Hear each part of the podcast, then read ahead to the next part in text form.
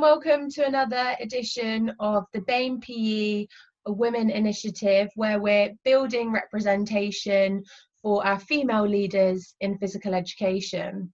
My name is Shrehan Lynch and I'm a co-founder of BAME PE. Hello, my name is Laura McBean and I'm also a co-founder of BAME PE. Are you? Um, and tell us a little bit about yourself. Um, that, that, that's, I have to be honest, it's a difficult question. Uh, I think I always uh, consider myself as the other or someone that represents diversity. I am a third world woman, so I'm migrant. I was born in Brazil and nowadays I'm, I'm living in Australia.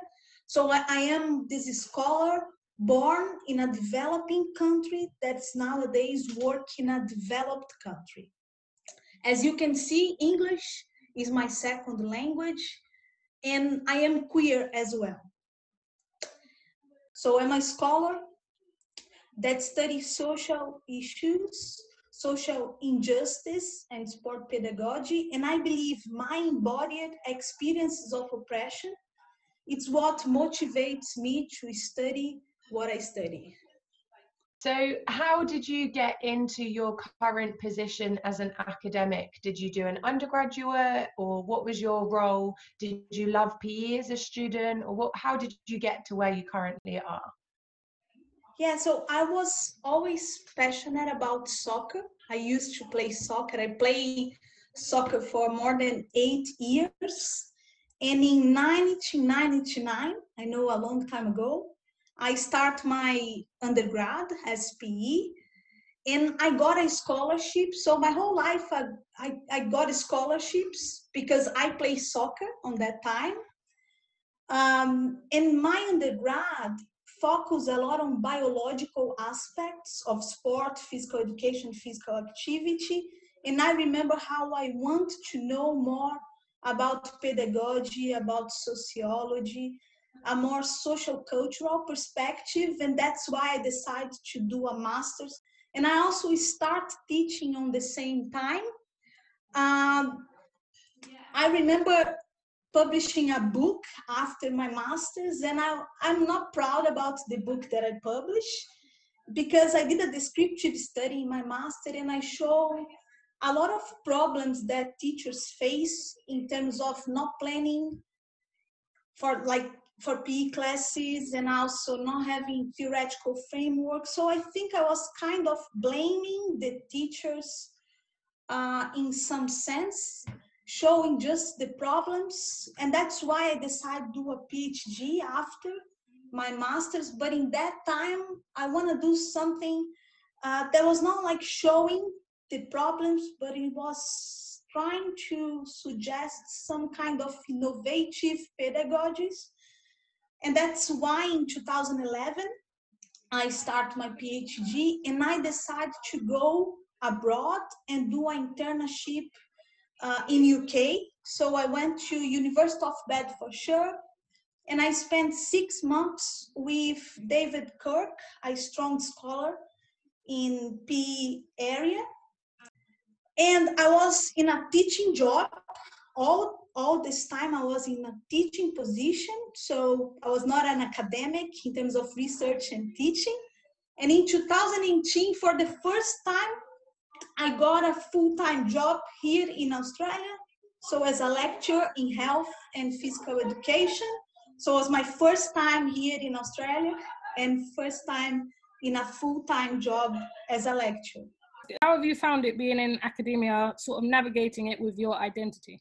Say that I have a learning trajectory that is quite different than most scholars in my area. I think I have been productive in a restrictive context. That's how I see myself. So for 11 years, uh, as I mentioned, I was working in a teaching position and I was doing research because I love doing research. So I had no space in my workload for 11 years to do research. The only time was like when I had scholarships. So one year and six mo- months that I was so devoted to research, do like scholarships that I apply and I got. And of course, now I am two years here in Australia in a full time job. And that's the first time that I, I can balance teaching and research. I think as an academic, I bring diversity. And I think I have a strong commitment with pedagogy, with critical pedagogy, uh, with this idea of develop student teachers as critical thinkers. So I see myself as someone who can contribute to institutions that want to bring diversity. And I also see myself as nowadays internationally recognized. So when I first went abroad in 2012 to do part of my PhD, I was nobody. And now I am someone, so I believe, uh, like I, I've been collaborating with strong scholars from US, from UK, Ireland, Brazil, Australia, Sweden. Uh, I, I, I was in a, I delivered a keynote last year. So it's just, I was a, the first early career scholar to deliver a keynote in my area. So I pretty much believe that I am a scholar that brings diversity, is international recognized. So, considering your journey, what would you recommend to those who may consider pursuing um, academia? Yeah, I have five tips that I would like to share. Uh, first one, it is find a strong feminist scholar to share with you the struggles you face. I always say like sisters or mummies like strong feminist scholars. And I think more than discuss about it, Kim show me how like she lived in some sense those struggles. So she showed me ways to manage or to overcome the struggles of being a woman in academia. So I pretty much believe that creating a kind of community, a group of feminist scholars that you trust and would be in solidarity with you. So that's tip number one. Find strong feminist scholars and be around them. The second one, um, it is, I would suggest feminist scholars to read feminist books, and especially Black and Chicana feminist scholars. So I just finished Audre Lorde's book, Sister Outsider, and it opened my mind. I think you all should read La Frontera, Borderlands by Gloria Anzaldúa.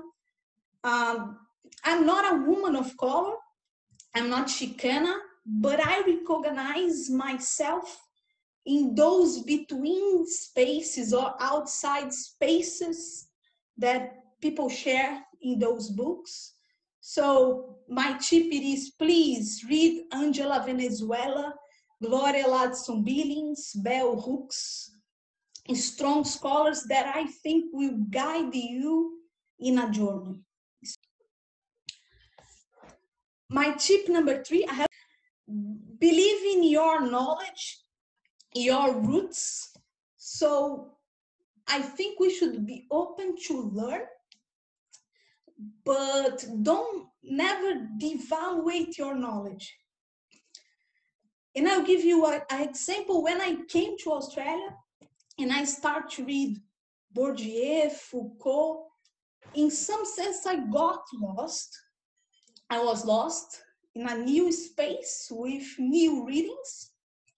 And one thing that I did, I reread all Paulo Freire's books. So Paulo Freire is a Brazilian strong scholar, and that was the base of my whole theoretical framework.